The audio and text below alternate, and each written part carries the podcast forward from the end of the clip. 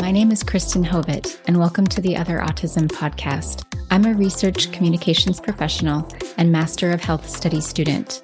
I was diagnosed with level 1 autism in my 30s, and I also live with health conditions that are often co occurring alongside autism. The Other Autism is a place to explore late diagnosed autism, discuss the latest in autism research, help dispel myths and stereotypes about autism and autistic people, and more. If you're autistic or wondering if you might be, I'm hoping this podcast helps you to feel more informed and less alone.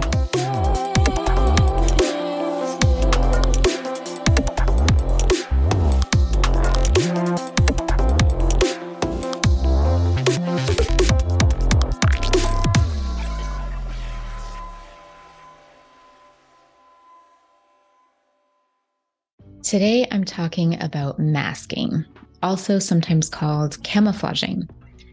Some people even talk about it as passing as non autistic in the same way that some LGBTQIA plus folks talk about passing as straight. If you've been listening to this podcast for a while, you'll know that this topic has come up in a few episodes. But today I'd like to do a bit of a deeper dive if that's okay with you. The inspiration for this is really wanting to make sure we're on the same page when we talk about masking. Also, this is the last episode of season two. Season three will kick off in a couple weeks' time. I have some new interviews lined up for you, which I think you'll like, and some topics and questions I've been hoarding that were sent in from listeners. Please do keep those questions and topics coming. If you have a question or a topic you'd love to see covered here, please do email me. The email address is, as always, in the show notes.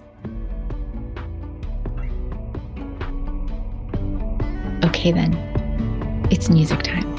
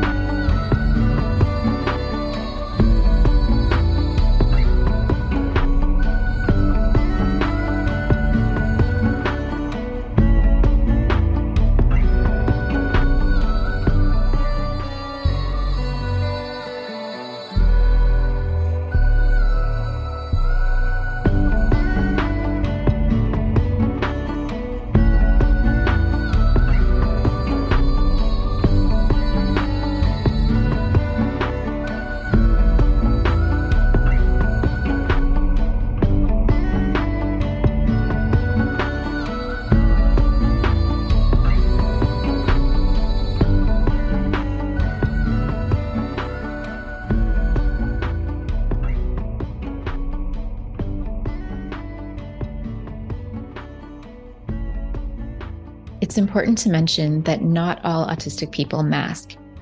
It seems to be a behavior that's all over the map, just like all other autistic behaviors or traits. Masking is usually associated with those who are late diagnosed. In other words, those who are identified as autistic sometime past their 18th birthday. But of course, it doesn't have to be. Any autistic person is capable of masking. Typically, the later the diagnosis, the more masking the person does. I mean, this makes total sense. Those of us who are high maskers went completely unnoticed and off the diagnostic radars while we were kids and youth. Some have actually said that some interventions for autistic kids merely teaches them how to mask, which is troubling a little bit, especially since it's taught as like you need to mask to fit in or you need to pretend to be neurotypical to fit in. And it's not done in a way that's empowering to the autistic individual. Anyway, before I get ahead of myself, I want to really define masking. What is it? What does it look like? I've got a load of articles on masking, some of which I'll include in the show notes. I've learned that if I list too many references in the show notes, if I get too citation happy, some information gets cut off. So I'm trying to limit myself to a few top references in the show notes with a focus on the ones that I use the most in working on the episode. Speaking of references to academic journal articles, I'd like to put a general plea out there to researchers looking into autism. Please, for the love of, mm, stop calling autism a disorder characterized by persistent deficits. I don't know how many times I've seen that exact phrase, but it's like too many times to even start to be able to count.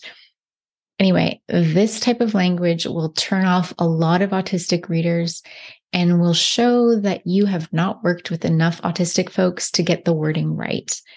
It shows you're behind the times, frankly. If you want to be relevant, glow up your word choices. We love what you do. We love that you're putting energy and resources and so much of your life into researching autism. Truly, truly. But some changes are desperately needed. It would be great to see you help lead the change. I'm still seeing brand new, like 2023 papers with this old language. It's not necessary. I mean, there, there are papers, you know, that are even older that use newer language. I don't know. I don't know why it hasn't caught on. It doesn't take much to just change and tweak a few words here and there and completely change the feel of your paper. You turn deficit and shame laden language into something neutral, something palatable. That's not to say that autism isn't a disability because it is for many.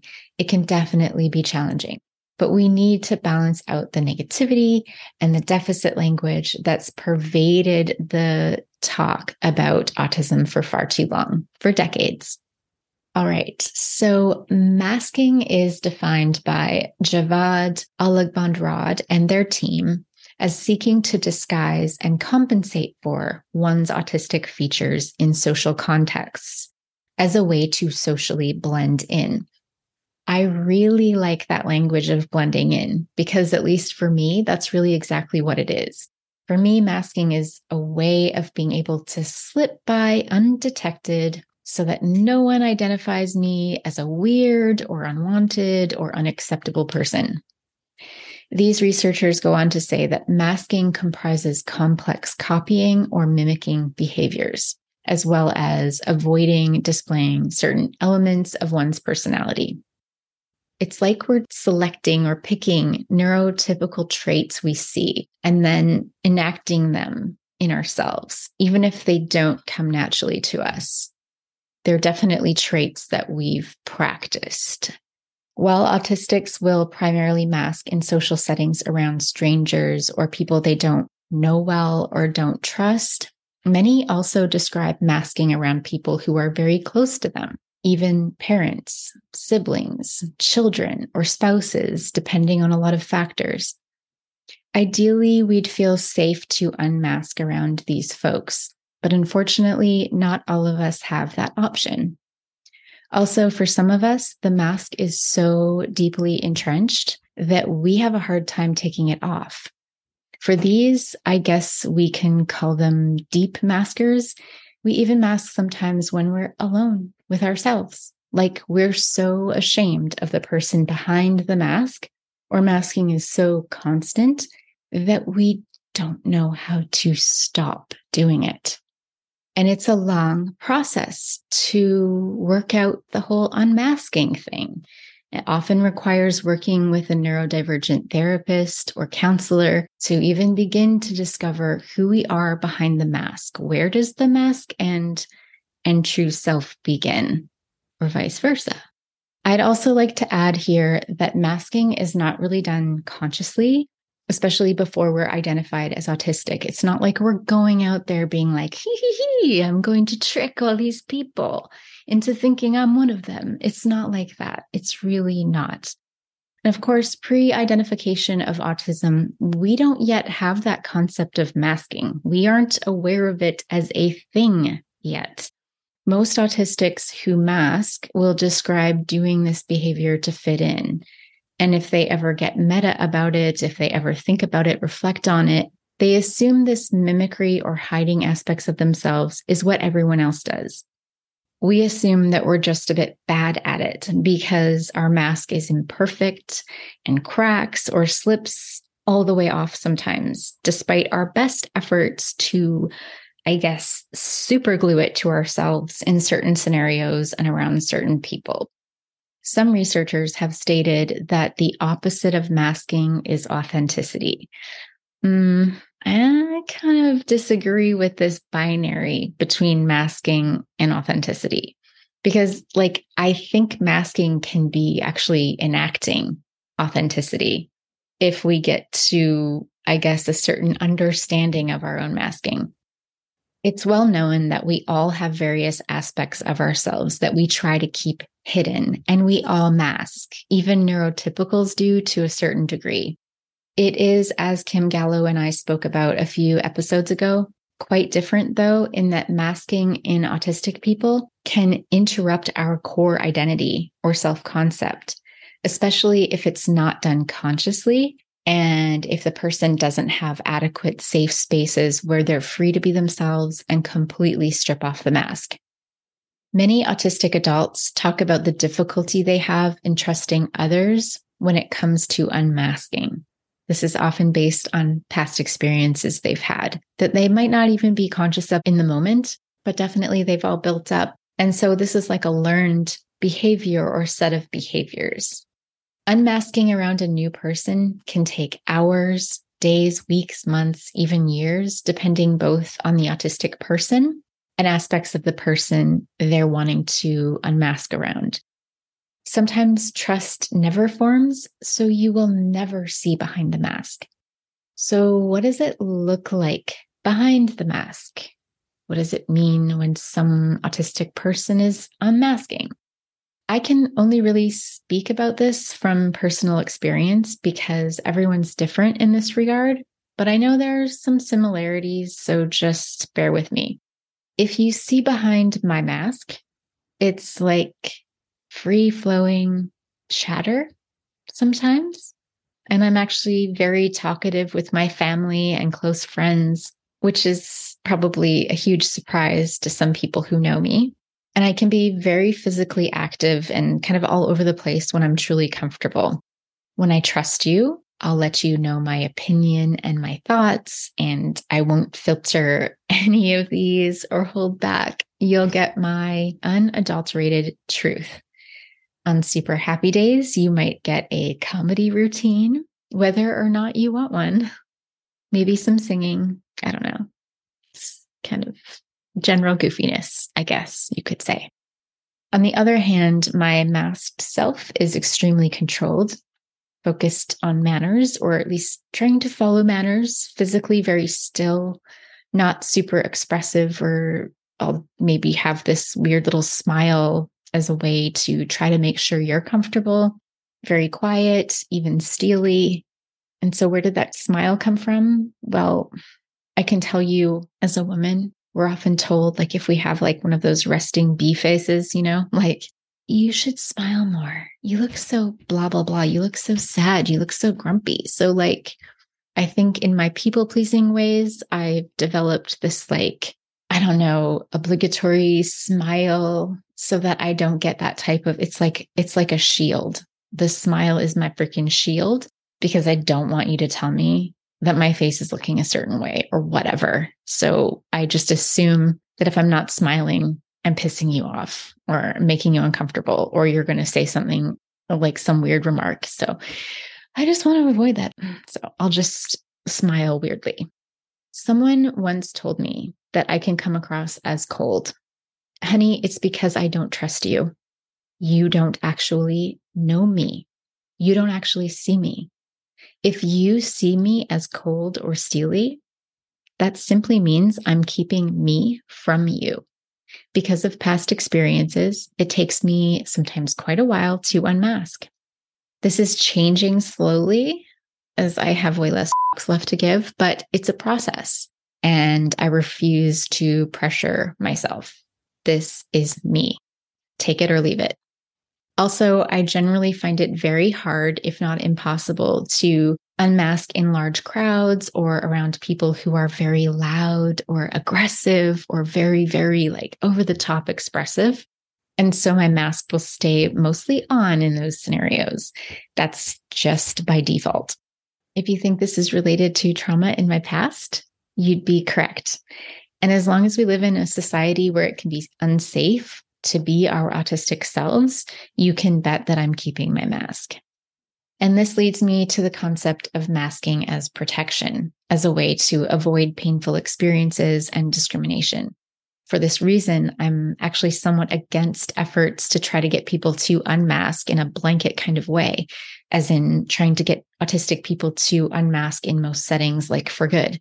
You'll see this come up on social media sometimes where folks are promoting unmasking full stop. And I'm like, why?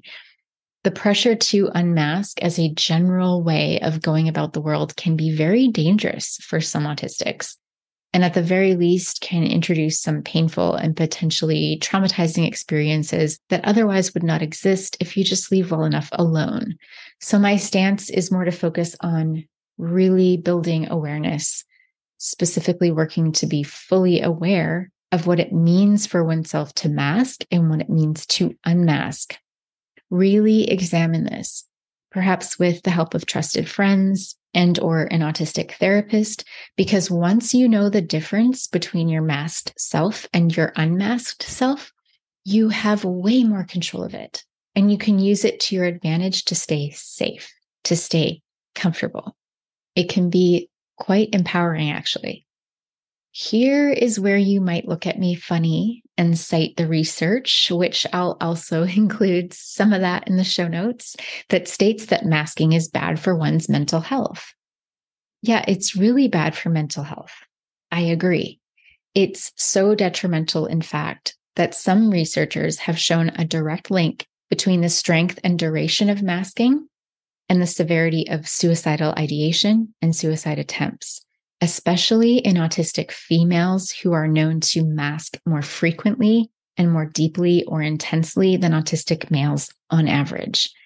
But here's the key thing that I think a lot of research misses when they're talking about the detrimental aspects of masking. And that is, it's really unconscious or uncontrolled masking or masking without awareness and living a life where you have to mask most of the time, even around loved ones, that is actually the super detrimental part when it comes to mental health and well being. Masking itself, when done consciously and selectively, can be protective to mental health. It can be the exact opposite of detrimental, is what I'm trying to say as long as we live in a world that favors and rewards neurotypicality over neurodivergence, this will unfortunately be the way it is. All that said, I love to hear your thoughts on masking. So send me a note. My email address is in the show notes, or send me a message on Instagram. I'm at Other Autism Podcast, all one word, on Instagram. I'd love to see you there. I also wanted to let you know before saying goodbye that the intro and outro music for this episode is a little song I made called Calliope's Cry. If you want to hear the whole thing or download it, you can find it on Spotify, Apple Music, or YouTube. I'm really shy about putting things like this out there, but baby steps, baby steps, and dolphin sounds. oh, God. Also, before I say goodbye, I wanted to talk to you about calm strips. So, I don't know if you've heard of calm strips, but they were kind enough to send me some samples, and they are awesome. I have a keychain now with two different textures, one on each side. One is sort of like more coarse um, texture, and one is more fine. And it's nice. I'm sitting here now, just like rubbing my fingers on it. There's calm strips everywhere. I'm super calm. And so I would like to tell you a little bit more. What are calm strips? Calm strips might look like any other sticker, but they're actually the first of their kind reusable textured sensory adhesives. They're a simple and convenient tool for anxiety, stress, your fidgeting needs, how do you use calm strips? You peel and stick them to almost any flat, less textured surface. You touch them, scratch them, or pick at the top layer to help regulate restless energy and even increase focus. Calm strips are reusable, they're residue free, and they're latex free. You can learn more at calmstrips.com. That's C A L M S T R I P S.com. Or you can contact them at care at calmstrips.net. Yeah, take a little calm everywhere. People use them, they stick them on their phones, they stick them on their laptops. They have keychains you can purchase and then choose the calm strips of your choice to match. So, yeah, head on over to Calmstrips. That's all I have for you today. Hey, that's actually all I have for you this season. Peace out, season two, forever.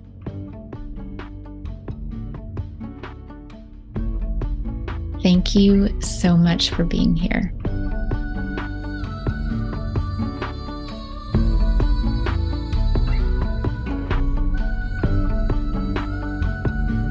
Until next time.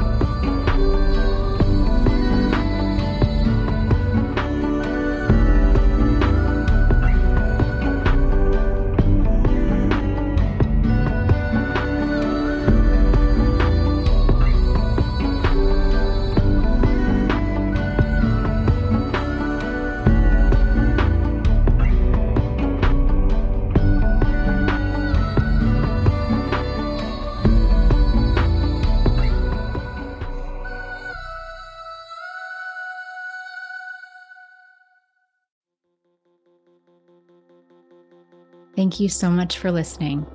If you enjoyed this podcast, I invite you to leave a review and share this episode with a loved one. If you'd like to submit a question, please send in an email. You can find the email address and more in the show notes.